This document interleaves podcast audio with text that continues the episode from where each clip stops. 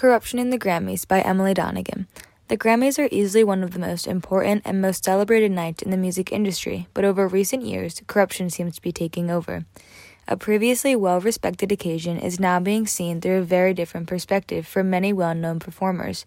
The event was run by controversial secret nominating committees that made final decisions about which artists or recordings were nominated in certain categories, including the Big Four General Field of Album, Song, Record of the Year, and Best New Artist, says Jem Aswad in her article in Variety.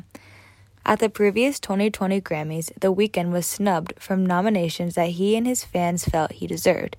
He was in the prime of his career with his new hit song, Blinding Lights, just recently released.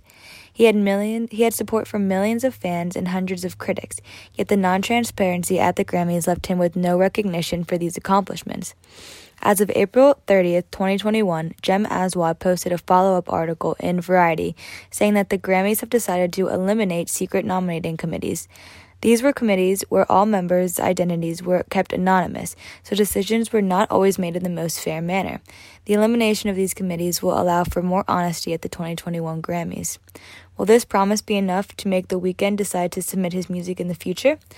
As of right now, he said in a Twitter post that the Grammys are still corrupt. You owe my fan, you owe me, my fans, and the industry transparency. He has decided to continue to boycott the Grammys for the next few years until he can regain the trust of the organization, which has been broken for so long.